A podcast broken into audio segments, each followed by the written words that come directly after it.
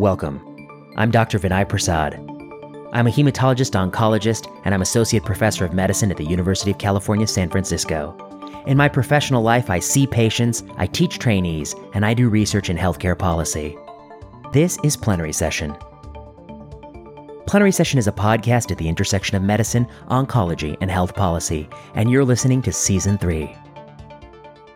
On this week's episode, this week on Plenary Session, I'm joined by Professor Francois Balloux. Professor Balloux is the head of UGI at UCL, University College London. He is a card carrying geneticist, scientist, pandemic researcher, and one of the most excellent people on Twitter to follow for SARS CoV 2. You won't want to miss this discussion. And during the discussion, I screw up his title because there's too many UGs and Cs and Ls. I can't get it straight. Sorry about that. If you like this podcast and want more content, follow me on Twitter at vprasadmdmph. Check out the YouTube channel, Vinay Prasad MD Patreon backers will get access to the slides for lectures I give on plenary session. Want to hear from us? Email us your question at plenarysessionpodcast at gmail.com.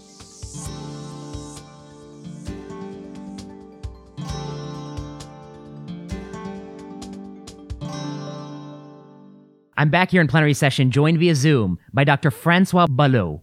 Uh, Dr. Balloux is a professor at UGL in London. Um, he is a renowned uh, geneticist and a astute uh, commentator on all things COVID, and um, people on Twitter will will know him well. Um, and it's a real pleasure to get to talk to you. So thank you so much for doing this.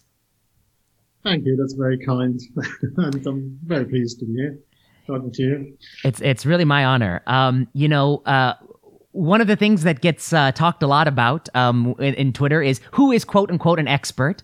And I guess um, when it comes to you and anything you say, uh, no one can dispute the fact that you've had a long and important career in genomics um, and and done very seminal work in biology. Um, and you spent a lot of time thinking on these issues.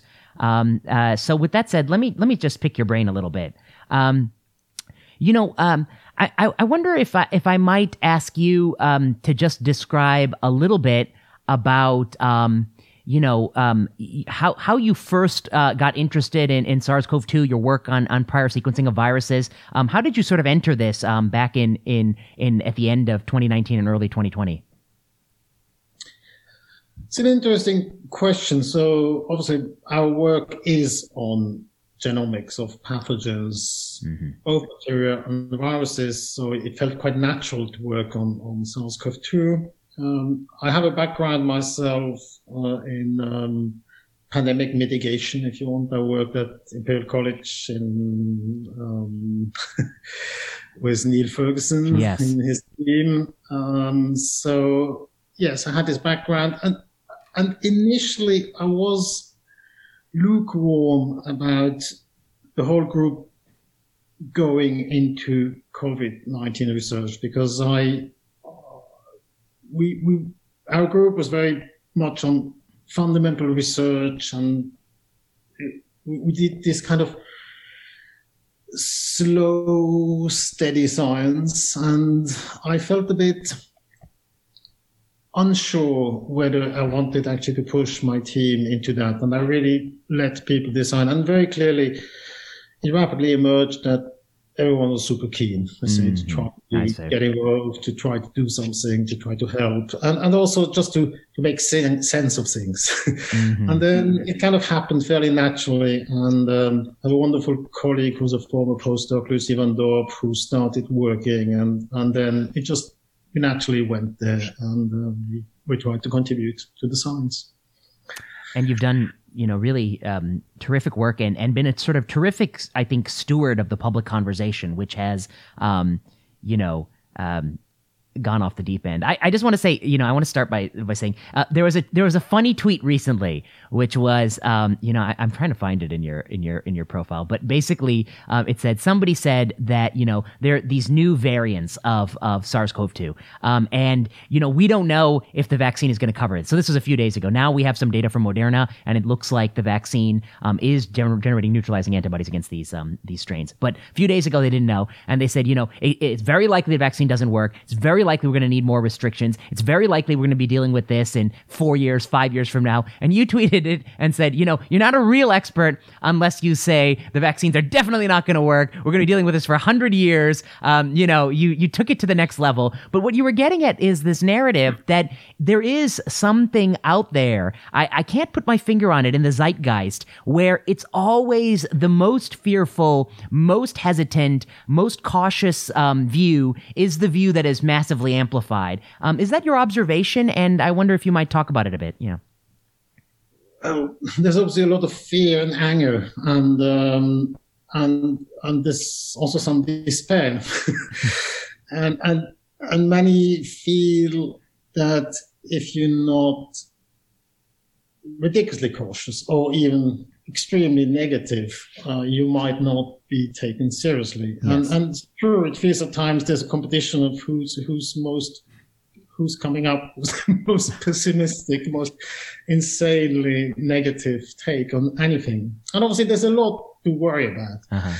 but I just don't think it's healthy. Yes. And I see my role as trying to be cautious, but also trying to calm down a little bit. And, and just for one thing, let's say there's really no benefit in being miserable and panicking more than needed mm-hmm. because let's say, okay, if things go wrong, then it will make us only more more miserable if if if we panic about it. And if things can be kind of controlled, mitigated, can be dealt with, then obviously panicking is the least useful reaction. Then we need to keep level headed and, and deal with things. So I, I, really cannot see any benefit to panic. The only thing is it just makes people more miserable than they should be. Mm-hmm. Yeah. And they seem enough to feel miserable about. So the the only benefit I see is that it is a, a very good way of amassing a lot of people to follow you on Twitter. And I think that is one of the core defects, which we can come to at the end. But I just give one example. Um, Tom Frieden, who is the former um, head of the, the CDC here in uh, the United States, he tweeted, quote, COVID is evolving in weeks and months the way flu evolves in years. Ominous. Um, this is a claim, I think, about the, the rate with which the virus is undergoing mutation and new strains. Um, you tweet, um, this is, uh, what a bizarre claim. This is factually and demonstrably incorrect. Uh, it is a bizarre, I mean, it, it's just on the face of it not true. Isn't that right? I don't think it's true, and, uh, it's not true. and, and yeah. you can really think about it the way you want in terms of, let's say, changes to the genome, changes genotypes, or changes in immune escape. It's just not true by any measure. And, yeah, and I find it intriguing because I I, I don't maybe I wouldn't I wouldn't say it's necessarily just a motivation to amass followers or glory or whatever. I, I think it's more some kind of dynamic that that that people just feel fearful. Mm, and and it, it there's some kind of vicious circle and amplification that um, people with a large following actually tend to be kind of egged on being even more negative. Yes, I think that's it. It's a it's a feedback loop. They are fearful, exactly. and then they're rewarded for that fear, even if they're not aware of it, by the likes and the retweets, and that fuels more fear. Yeah. Yes, but I, I, I don't think it's yeah. I think it's an interesting dynamic. Let's talk for a second about mitigation efforts. Um, I recently asked people to generate a list of things that we have done globally to try to reduce um, the transmission of SARS-CoV-2. And there are things that make sense. Um, you know, um, restrictions on large gatherings indoors, um, closing some indoor places like businesses that seem less essential, closing pubs, closing restaurants that are indoors, um, trying to spread people out, um, wearing universal cloth masks. Um, and then there are things that are very small. Um, there are ski resorts that um, are closing some hills.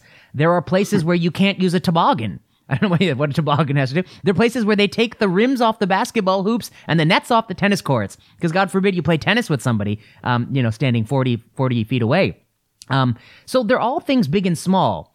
Um, do you have any sense? And, and there's been a meta analysis, but I think we can talk about the limitations to that. Um, there's been some analyses, but which of these things make a difference, which don't make a difference, and how do we know and how will we know? To be honest, it, it's I don't think we know that much. Let's say some measures really make sense in principle. Let's say if you're gathering in a closed room, mm-hmm. uh, poorly uh, ventilated, then yes, obviously it's likely transmission is likely increased. Then many of these measures don't necessarily make that much sense. And I don't think we have much evidence which ones really work, which ones don't. Yeah. And there's also a wonderful cultural element. For instance, I'm, I'm based in Switzerland at the moment. And one of the few things that are still open are ski resorts. Ah, yes. But then there was a time where in the US, in some places, gun shops were open. And one of the last yeah. places in the UK to, to, to, to close were pubs. Yes. Schools had been closed forever, but pubs were still open. So there's a very interesting cultural dimension to what people feel are meaningful measures. it's people told me that um, for a while in the UK, you could go to a pub, but only if you ate a substantive meal. And then the debate became how much food is a substantive meal. Um, that's well, yeah. it was probably a pack of crisps or something like that. I mean, I think it does highlight the absurdity. Um, you know, I've looked at some of these studies. There, they've been several now, um, published, and I think in in in in decent journals that that aim to tease apart the relative contribution of these different things.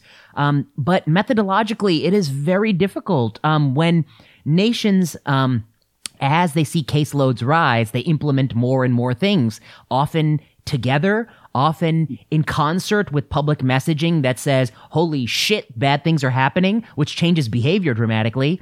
And at the end of it, you know, you know, when you put a lot of variables that have a lot of, um, um, shared information or you know we who do regression collinearity. They they, they segregate together in data sets and you do simple computer based regression. Um, it's very likely that one model gives you this is the best thing. Another model gives you that's the best thing. Um, but it's not telling you a truth claim. These are two things that are are are, are wedded together hand in glove. Um, this is something that you understand as a genomics person because this is something you deal with in genomics. Um, i wonder if you might talk about it and how you think about it. Yeah Yes. well, I think some of these studies could be criticized. I think they're often quite elegant methodologically. Let's say from the kind of uh, treatment of the data, they can be questioned. So I, I think the first one, first problem is quite of these studies actually only looked at measures up to the end of the first wave. So yes. they are extremely strong confounders like seasonality um, in many places. And then, as you mentioned, um, it's you cannot really disentangle the different interventions because they were essentially taken at the same time. Mm-hmm. And I would say another important factor is obviously governments can impose things or not impose things, but then people do whatever people want to do or right. feel they should do. And that's one very interesting um, observation with lockdowns. Yes. So cases tend to go down, or at least let's say the, the, the transmission tends to go down actually before the lockdown is enforced. But probably the announcement of the lockdown has a strong effect. Yes. Psychologically, exactly. yes, this yes. probably pushes people to, to, social distance. So it's so difficult actually to, to disentangle these things. And well, as we all know, or many of us know, probably the, the, the measures that have been most controversial and most toxic are about schools. And yeah. um, we'll probably talking in 10 years time was just talking about whether it is a meaningful measure in terms of suppression of transmission or not and I'm moderately optimistic we'll ever reach um, some kind of consensus. Yes, I think on the schools, um, you know, this was a great example. There was um, a study that said closing schools is the second best thing you could do. But of course, by schools, they meant everything from children preschool to college students. It's all lumped together in this analysis, which boggles the mind because we know the properties and the rate with which the virus is spread is drastically different in these very different settings. Um, and also, they serve very drastically different social functions. Um, you know, as sympathetic as I am to college kids missing a semester, my sympathies are deeper with many kids who are missing early childhood development, um, especially kids who have no other outside opportunity. So I think the way in which society values these things are different, and yet they're lumped together in this model. Um, somebody tweeted that, and they said, "New study shows, you know, breaking news, schools uh, horrible, and they should all be closed, and they're killing everybody." Um, and then you tweeted um, rather nicely that you know you felt like it wasn't the strongest study on the topic. And there was a study from Germany that was quite elegant. It took advantage of a few properties that in Germany, um, the summer holiday is staggered. Some schools have it earlier than other schools, and they go later than other schools. And that staggered summer holiday is absolutely independent of the restrictions placed. I mean, there's no reason, you know, it had to be there. It happened to be before. It's the classic natural experiment. And when these authors ran this analysis, they find um, rather soberingly that the closure of school is not associated with a reduction in transmission and the reopening of school is not associated with a re, re, with a re-expansion of transmission. Um, it was extremely, I think, um, non-anxiety, not anxious data. It was published um, in NBER, a technical publication which may have not drawn as much fanfare. Um, the, its paper is long; it's 80 pages long. It's an economics analysis, um, so it might not be read as much as sort of a four-page paper. I, I wonder if you might talk about this for a second. Um, you know, people are happy to grab onto the data that supports their narrative. Um, but in this case, I think it's clear this Germany paper is is a stronger paper. Yes, I think to me it's by far the best uh, analysis of school closures, and and it it now I might be biased because I'm obviously not a fan of school closures, right. but as as you, I think it has two strengths. First, is not just it's looking both as, at school closures, but then reopenings in, in, in, in the autumn. And the other yeah, thing you mentioned is in Germany, it's very, they, they, start at very different times. So it's really staggered over, I think, five, six weeks, something like that. So it, it really allows to disentangle the, this effect. Now, you could say this is wonderful, and this shows that actually schools don't contribute to transmission. Actually, slightly you could say counterintuitively or slightly puzzlingly, um, school opening actually led to decrease of transmission. And he also explained that actually in Germany, at least in schools, um, kids probably transmit less to each other than if they were just on their own at home or right. whatever. Right. But again, this, it, I'm not sure how portable this study is to other places. Mm. Like in, in many countries, actually, Germany actually has to be really commended for the measures they took. Let's say they there are relatively few kids per classroom. They invested quite heavily into ventilation, into all sorts of measures. So this study clearly, which is the best by far. Yes. There's something very important which might seem counterintuitive to many, but it really applies to Germany. mm. Now you could say other countries should should implement the same measures and might have the same benefit, but it's it's again there's an, again a level of complication, and very few of us actually are now prepared to accept that the world is complex and you cannot just let's say, sure, New Zealand got rid of the virus, so why didn't we? no, it's complicated. It's New Zealand, that's the UK, that's the US, that's Switzerland. So and, and obviously the debate would benefit a lot of people engaged with a little bit with the complexity of the world rather than pushing some agenda with some just random papers or random cherry pick paper. You're right. No, I think, and so the, I mean, you you've sort of led into this topic. Um, there's a group of nations that have done well. Um, some of them are nations that have taken and by done well, I've said they have lower case um, rates than other places. New Zealand, Australia, um, Singapore, uh, Taiwan, uh, but also some poorer nations, Vietnam, Cambodia, Southeast Asia. That, I mean, they do all tend to be geographically not too far from each other. Okay, you yeah, put a finger up. All right, yeah, go on. Don't forget the African nations. No one mentions them. But, yes, uh, that's true. The African nations have done well. Um, the explanation I've heard for the African nations is that the median age is quite low, same as India. In, um, okay. Um, but I, I, guess what I'm getting at is, but but Germany is a nation that did similar things to what was done in New in New Zealand, um, but was not able to achieve the same. France was is a nation that done similar things. I, I guess one question is, and I don't know where the science is on this, but you, but you might know, is um, you know, when it comes to why nations do better than others, I think there's three cl- categories of reasons. One, it's we did something different, so the actions of human beings. Two is there's something different about biology. Um, the people there have some intrinsic immunity that do- people don't have, or there's something about the virus there. There's something different about biology or the or the structures of societies in those places. It's not what people are doing; it's what the system is. And then the third reason is luck, um, stochastic, st- st- um, you know, randomness. Um, do you have a sense? Um, you know, do you have an explanation for for these nations, or how do you think about these three factors? Yeah. Yeah, I, I, I would probably stress that there are other features like Okay. Geography, seasonality. Yes, So Vietnam is essentially landlocked between neighbors that have essentially no case. And I think we should not underestimate the effect of seasonality. So Mm-hmm. SARS-CoV-2 can transmit in any any condition, but there are obviously climatic conditions, and that's mostly cold and dry, and probably a little UV where it does better. So I think in the I think there are some advantages. And for instance, I think New Zealand and Australia benefited a lot from a climate which made it easier to, to control mm-hmm. because other countries, as you mentioned, Germany and actually Italy took even stronger measures in Spain, Yes. took stronger measures than, than, than, than New Zealand, Australia without any successes. Yes. I think that's partly down to, to let's say, climatic conditions. Then, sure, luck. And luck. Yeah. luck always plays a role. Just and and there's a lot of stochasticity in in epidemics. Just one recent example. There's this so-called UK variant, so this B117. Yes.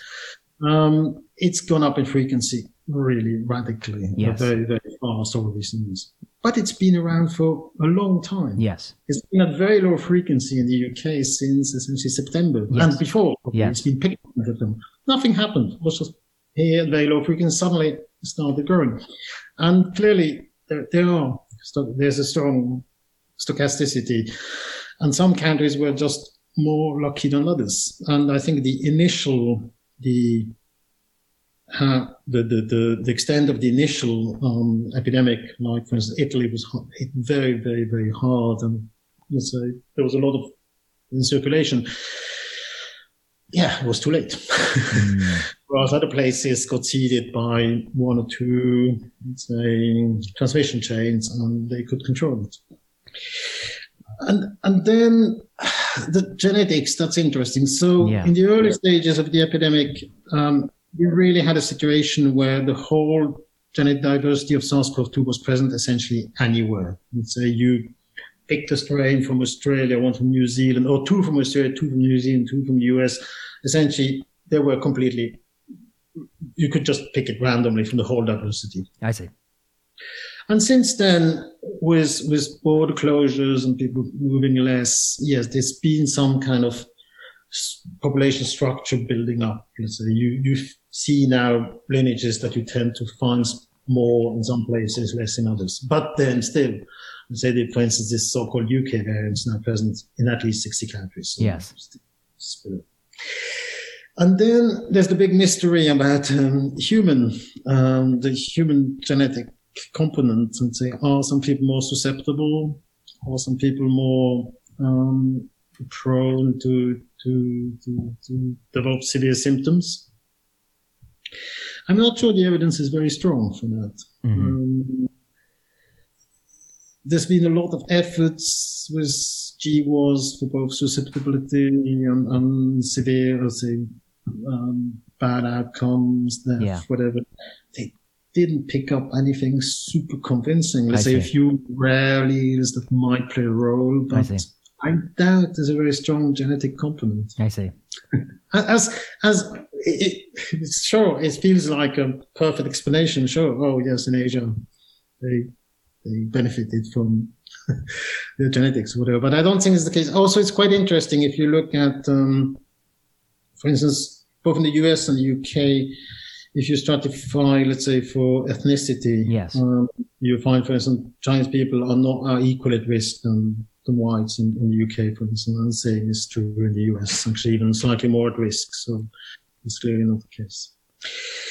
Then And, and yeah. one thing was, No, I, I was just going to ask age. I mean, the, the the interaction between age and bad outcomes is tremendous. Oh. Um, you know, lo- on the log scale. I mean, wh- eh, is this a property of other viruses? Um, is this this seems to me the most exceptional age gradient I've ever seen? Um, and and what and is there a genetic basis for the age gradient?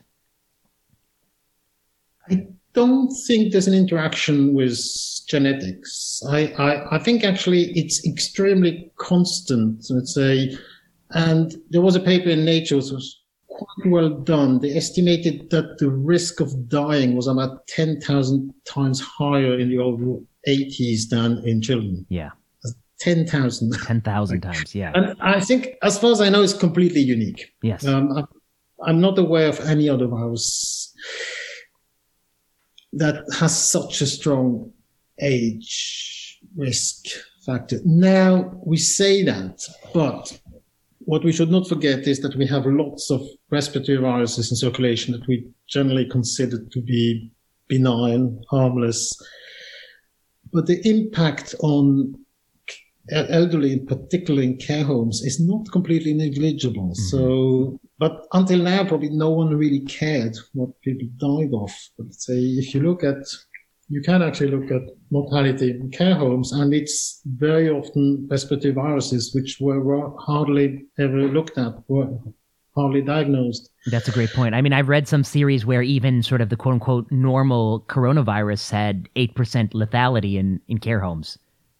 Yes, it's not. It's it's yes. They're, they're far from from harmless in elderly people. So I think it might just be a feature of the less aggressive respiratory viruses. We have about 200 in circulation, and, and it's true that no one cared recently. Yeah. It's bad to say. Nobody, yes, I think that that is one of the challenges here. Um, the origin of the virus. I wonder if you might give us your thoughts on this. I mean, it's a, I mean, it's a, to- it's a hot topic. Um, uh, my understanding is that um, with SARS-CoV-1, uh, the original SARS, um, that we were able to identify it circulating in sort of the animal reservoir, um, sort of just three, four, five months into the pandemic, um, or the epidemic. Um, here, um, you know, um, th- that that part is open, and there's this question of lab leak. Um, there's also a lot of people who say even to raise the topic of lab leak is is uh, not dignified. what are your thoughts? Well, one interesting thing is that I think everyone would agree that we know the origin of SARS-CoV-1 or say the SARS epidemic, but actually the closest relative mm-hmm. that has been found in um, wild bat populations is about the same, is about as related or as unrelated as the closest bat virus we have for SARS-CoV-2. It's I about see. I see. I see. So you could say I we've see. never really found the source for SARS-CoV-1, or we could say, well, we've actually found the source for SARS-CoV-2. Uh, uh-huh, uh-huh, uh-huh, uh-huh. Fair point. Fair point. Okay. it should be consistent. It, yes. It's interesting. I, I, hadn't noticed that myself. Actually, I realized that quite recently. oh, I actually yes. now, obviously, SARS. Um, there was an outbreak in 2003 we know of about 8,000 people who were infected. Mortality was quite high, about 750 people died. There might have been a few asymptomatics, but it was still close to 10% mortality. But it didn't obviously lead to, to, to the kind of massive pandemic. And probably people were kind of satisfied, oh, it came from bats. Yes, okay. given the impact of yes. COVID 19, yes. might satisfy no one. yes. Might satisfy no one, yes. So I, I would say SARS-CoV 2 to me, it looks fairly unremarkable. Now, obviously, it would be very satisfying to, to have something that looks exactly the same mm-hmm. that circulates in, in bats. Um, we have fairly close relatives. Will we ever find the actual immediate ancestor? I don't know. And, and then obviously, given the situation, people wonder whether it might have escaped from lab, or they might have created the lab. So I personally don't even see much evidence for recombination. So that early on lots of stories about pangolins and whatever. Yes, right. I always, I never fully understood the pangolin story. Me neither. I always like to say, yeah, I always like to make a joke that I was doing pangolin research, but I never fully understood the pangolins. Yeah, go on. Yeah. The story I heard was bat to pangolin to person in wet market. Yeah. Yeah, something very complicated. Yeah, very complicated. Which I never completely understood so yeah, I mean, I think that's well put. Um, and and I, di- I I don't think I had fully appreciated. It. So I mean, I think if if the point you're making is that the variation in the circulating genome in bat to the original SARS is the same as the variation in bat to SARS-CoV-2, then you really do have people in a conundrum. So I, I mean, you have to be consistent in terms of what is the cons- what is the overlap you need to say it came from X should be the same in both. In principle. In principle. Yeah principle. So I think, but I, I think it's probably fair to say that the moment we didn't identify the zoonotic source for either or the immediate zoonotic source. Right. That's we, fair we to have say. some things that are pretty related, but then they're not the same. Nicely. Now, there's a huge diversity of coronaviruses they found in, in not just in bats, they found in all sorts of mammals, but also in birds, and, and let's say they're very widespread, and they were poorly studied until recently. So uh, I'm not ruling out. I I think there's a fair chance we'll find something closer.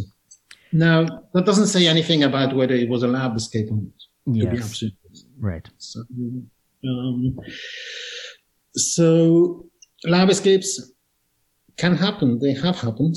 Um, probably the most famous story is um, the 1918 uh, influenza uh, virus, which was in circulation between 1919 and uh, 1957, where it was kind of displaced by uh, the 1957 um, strain.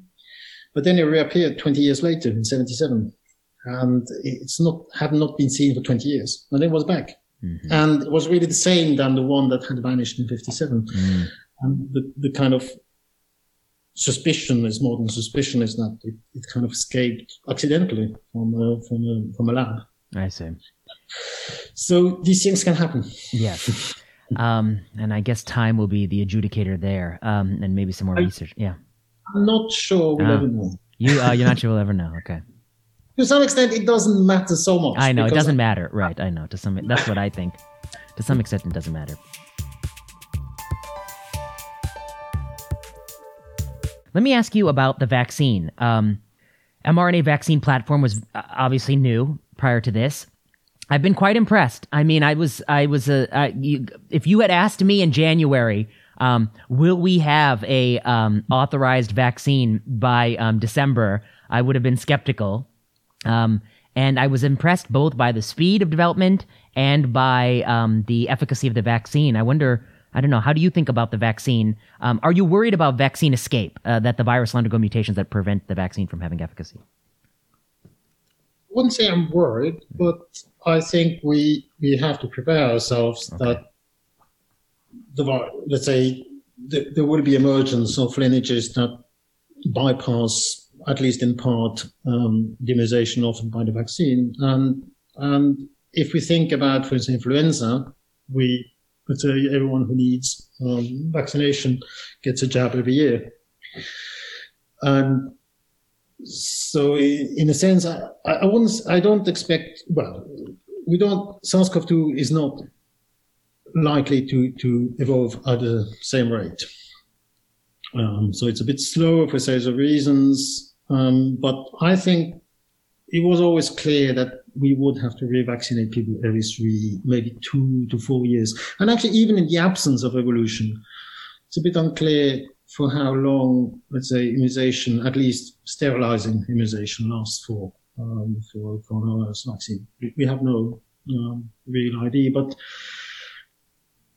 I think it's probably fair to assume that it might be a bit longer than immunization conferred by natural immunity, but not orders of magnitude longer. So I see. think probably in line, roughly. So And what- I I mean- it was always Yeah, no, I mean, one of the claims early on was that immunization by natural immunity will be very short lived, like months. Uh, you were always skeptical of that from a very early standpoint because we had data from uh, SARS, the original SARS and MERS, that you could detect antibodies even years later. Um, it's a bit. The the literature is a bit mixed, and Okay. if, if you base it on the endemic human coronaviruses, there's some old literature that suggests it doesn't last for that long. And um, for SARS-CoV-1, we don't really know because it didn't last. it wasn't around for very long. yeah. MERS, there's some evidence, but it all pointed to relatively fast waning antibodies, but probably fairly long-lived um, T cell immunity. But I, I, think one big problem why this this discussion was a bit confusing is that when people talk about immunity, they talk about different things, um, and I think for many people, immunity is really uh, let's say precluding completely infection, say, and that's neutralizing antibodies. But these don't tend to last for very long for, right, right. for most most pathogens. Right. And then discussion went a bit wild because then some people felt that T cell were we would all be saved by T cells, which is kind of and then T cells became political, and then the I know, right? but I, I, think fundamentally it's important to to kind of distinguish between let's say the immunization that protects you from infection and the immunization that, that helps you limit the symptoms and deal with, with the infection. And and I would say sterilizing immunity like the one that obviously people really dream of um, yes. is not that long lasting. I would say uh, probably one to two years based on, on endemic coronaviruses, but obviously with, like everything biology, distribution around it. So some cases of earlier infections and some people being protected for longer. But I think the really key message here is not that because you can be reinfected that you will be necessarily as ill. And obviously every subsequent infection is expected to be far milder and probably asymptomatic. So if people it sounds a bit brutal, but it's a, if people get infected once or twice, then essentially they probably won't struggle much with the symptoms. That's well, and, and, and that's, and we can't forget that the thing about this virus that is problematic is not getting the virus, not the PCR, it's that some fraction of people experience terrible outcomes, and that's the problem. And if we can mitigate, if we get rid of that, then the virus, the fangs are removed from the snake. Sure. Yeah. Let me ask so, you. Yeah. It's obviously very difficult, and, and I have a lot of sympathy for people who find this unacceptable. Um, but it is the way with in dealing with tens and actually more, yeah, actually close to 200 respiratory viruses in circulation. Right. I know. Mm. I yeah. I mean you know, prior to this year, we, I, I would, I mean, I would always get sick and I would never think too often about what exactly it was. And I didn't know. And then maybe a few, maybe 10 years ago in the hospitals, we got in the habit of having sort of eight different viruses we would routinely, you know, check for. And then we started to get a sense of rhino, corona, uh, all, all the sort of classic respiratory vi- um, viruses. And, and they, you know, and, and when people came in sick, there were patterns of it. They were, you know, it was all rhinovirus for a few weeks and then it was all coronavirus, you know, so it would have, it would have that, um, that sort of pattern over the winter. I wonder if you might talk about something sort of above all this. Um, we can come back to some of the the, the B.1.1.7 in a minute, but um, I wonder if you might talk about um, I don't know. Um, there are definitely different philosophical camps that have been staked out. And you mentioned Neil Ferguson earlier. I think he comes in one camp. Um, my understanding is that even he, you know, he said in a recent interview, he was surprised that you could even institute lockdowns in, in the West. Um, that maybe 10 years ago, and I've read some papers from pandemic preparedness 10 years ago, and they did not have lockdown as uh, one of their ideas because they, they really thought it was not, you couldn't even do it in a free society, that people wouldn't abide by it. Um, but yet we saw China do it in Wuhan, and and and we tried, and we have certainly done it a few times to different degrees of success. Um, there's an uh, so and and and then there's another, and and in, in along I put Neil along with next to people who are the drafters and signatories of John Snow memorandum, who really wanted to do a lot of. Um, restrictions until we can come up with vi- uh, vaccine. Um, on the other end of the sort of philosophical spectrum, there are people, um, John Ioannidis, we know well, um, you know, who came out early um, w- with sort of an analogy that, uh, like the elephant and the mouse, uh, you know, uh, the elephant can jump off the, the, the cliff to avoid some threat.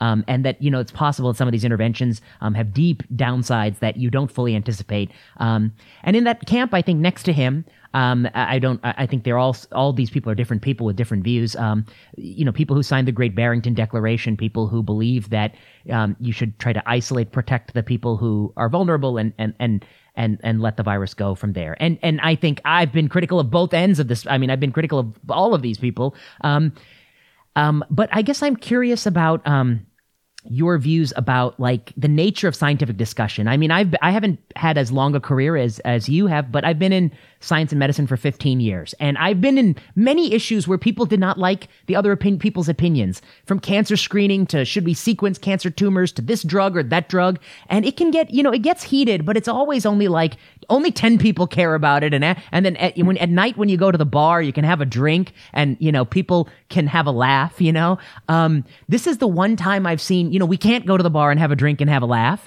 and so it's just the heating, the heatedness, and people say that you know folks on this side want to kill people, folks on that side want to um, be totalitarians. Um, I wonder you know how you feel about just the nature with which science. I feel like you know this is something you may feel, have some strong feelings on. How do you feel about how science and discourse is happening right now well it's been pretty terrible. And maybe one reason is that we can't go to the bar to have a drink. Yeah. So i think um, the fact that these discussions were entirely online yes. uh, might not have helped actually yeah. the tone. And obviously there's a lot of passion, there's a lot of anger, and it's the first time actually I've I've seen scientific discussion losing any scientific aspect. Yeah, um, me too. Yeah, yeah. and I'm not sure it's the right.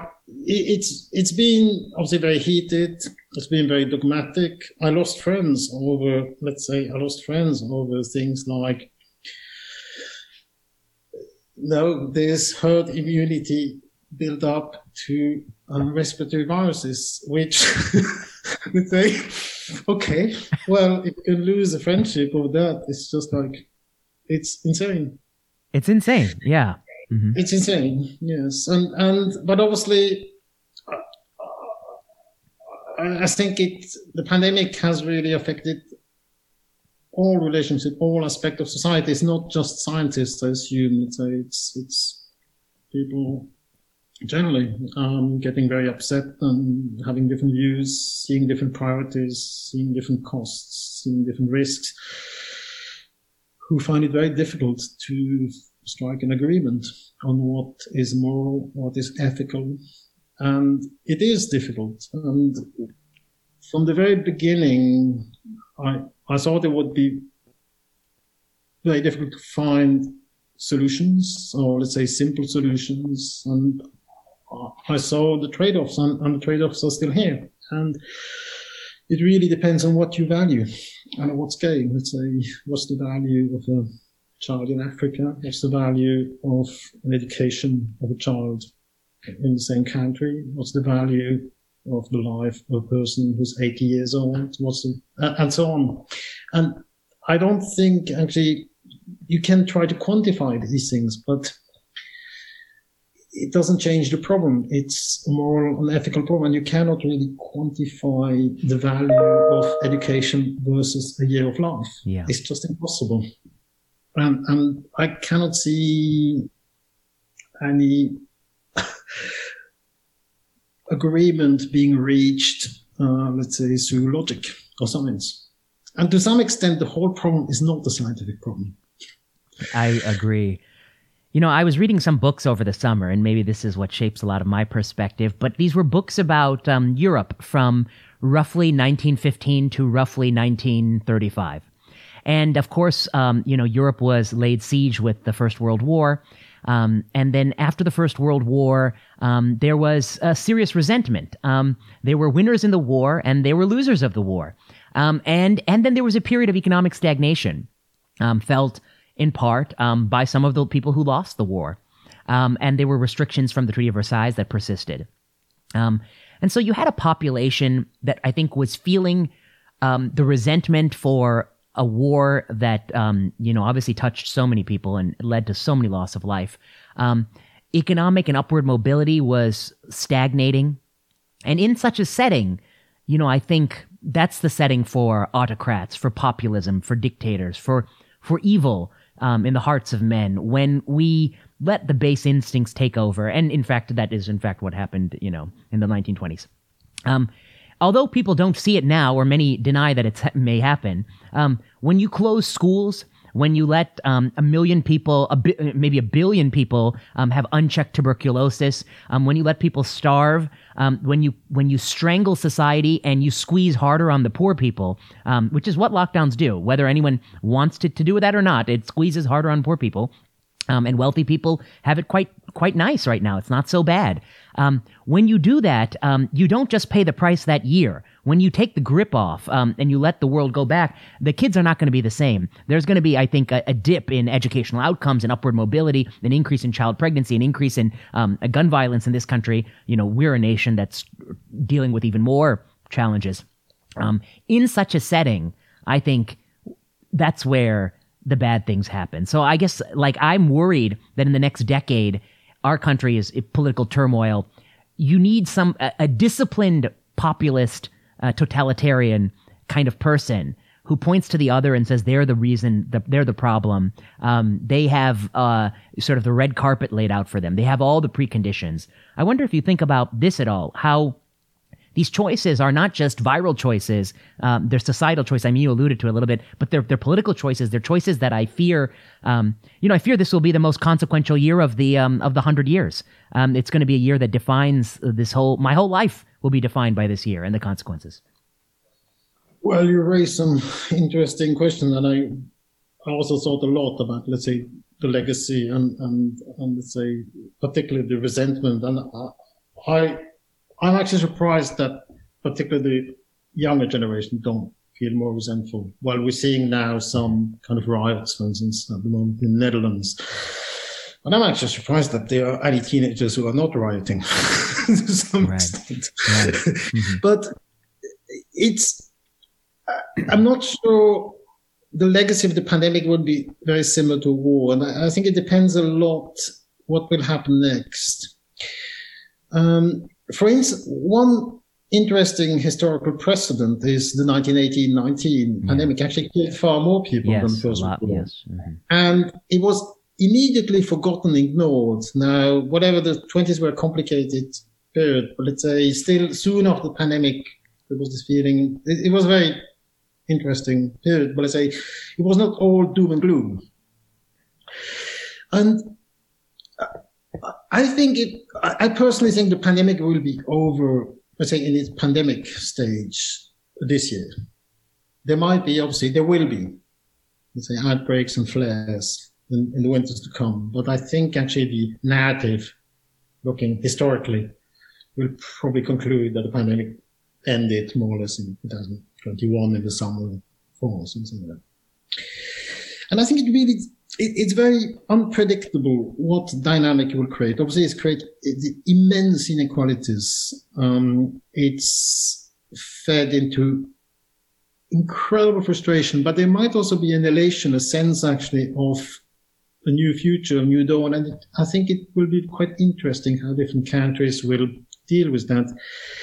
And surprisingly, maybe, I think like the US is extremely well placed. Mm the reason why they're extremely well placed first is obviously the pandemic is raging, but let's say by the summer, irrespective of vaccine programs, let's say there will be 60, 70% of people who will be immunized. So essentially it will go down. And the beauty of the US situation is that actually all the blame can be laid on the previous government. yes, right. Essentially, there's a perfect situation yeah. where things are getting better. Yes. And essentially the people in power cannot are not blamed for what went wrong. Yeah. So I'm actually quite optimistic about the future of the US. Mm. I'm, I'm, far less optimistic about countries that are in a similar situation where the governments will be in place for three or four years mm. because it's difficult to to have some kind of sense of closure Mm-hmm. If you still have the same leaders, people feel have failed them. Yes. So I think the timing was pretty good. That's well put. Initially, I thought it, it, was it was a really bad idea to stage a pandemic in a U.S. election year, but actually, that's, that's stupid.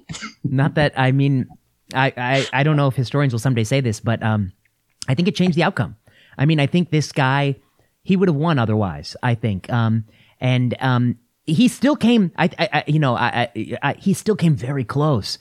I mean, seventy-four million votes, um, despite what he had done. Um, I don't know. I, I think it might have tipped it over. I don't know. You have some thoughts. You think maybe it would have gone this? Yeah. Maybe. I think. I think part of the electorate was probably worried about very strong, very stringent response mitigation yeah. measures. Mm. Um, I, I'm not sure. Well, it's, it's obviously difficult to know. Yes. But I, I think, well, I might not be the best person to comment on that, but I would not be surprised if a part of the population voted for Trump actually because of the relatively weak um, response COVID measures rather than despite. interesting, interesting. Well, that's what that's. It was also yeah, yeah. the attitude was different in the summer. Now, yes, obviously, people yes. now in peak pandemic, so yes. the attitude is a bit different. Yes, that's well put.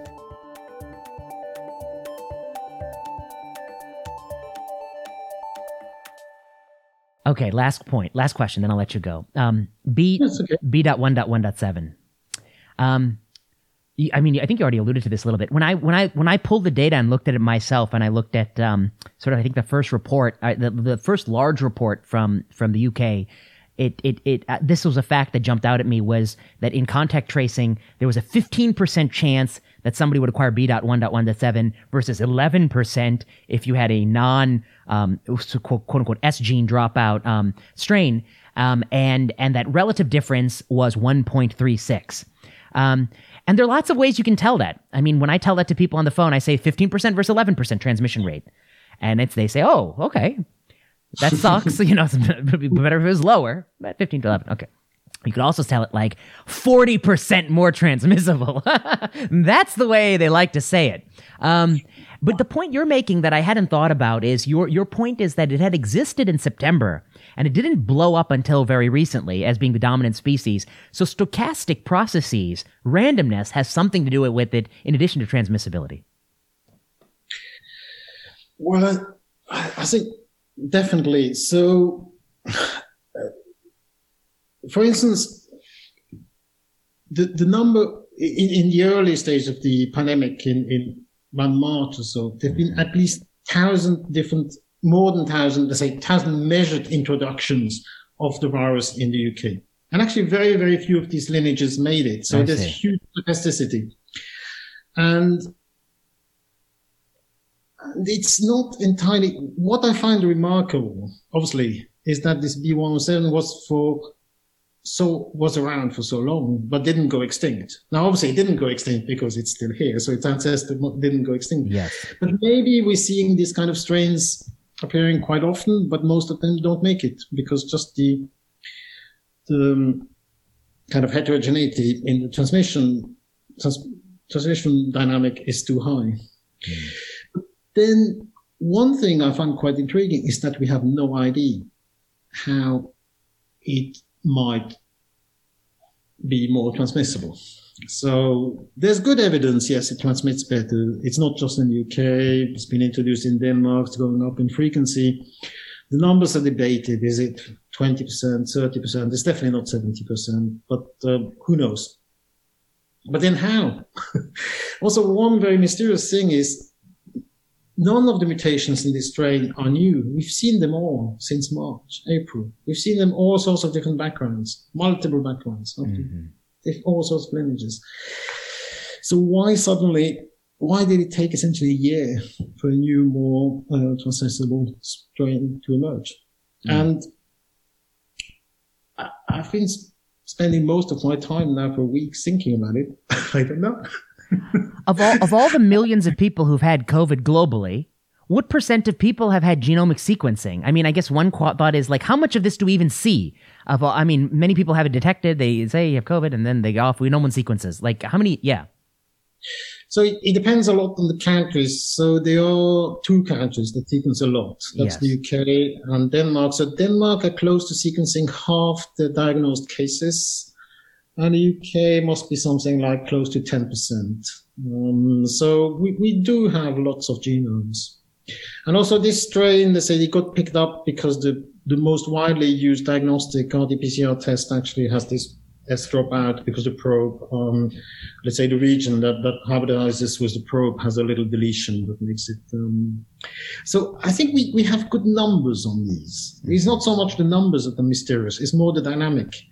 It's actually even more mysterious than I said because it was around for a very long time, nothing happened. Then it, it grew like crazy. And it's true, this 50, 70% higher transmission rate. Actually, they are genuine if you fit a lot, uh, exponential to this part of the curve. And then now it seems to be kind of plateauing. It's not taking over the UK. Why? Yes. I, I, I really, really find it pretty mysterious.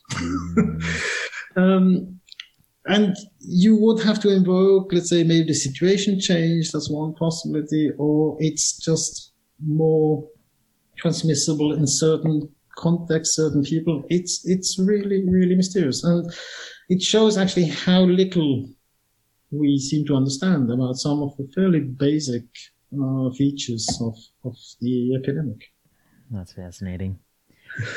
Francois Balloux, this has been a, you know a really great discussion. I thank you so much for your time. You're you're a busy person, um, and uh, I think a lot of people um, have appreciated that throughout this pandemic, um, you've you've stayed. I think first and foremost a scientist, and um, and I think second um, someone who um, thinks explicitly about trade offs and and the challenges faced by all people.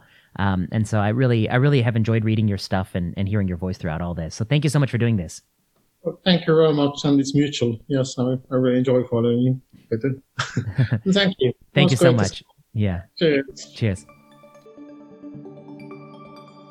You've been listening to season three of Plenary Session. Plenary Session is produced by Kiana Klossner. Music by Ian Straley and Audrey Tran. The views expressed on Plenary Session are those of whoever said it and no one else. Plenary Session is not medical advice. Follow us on Twitter at plenary underscore session. Until next time.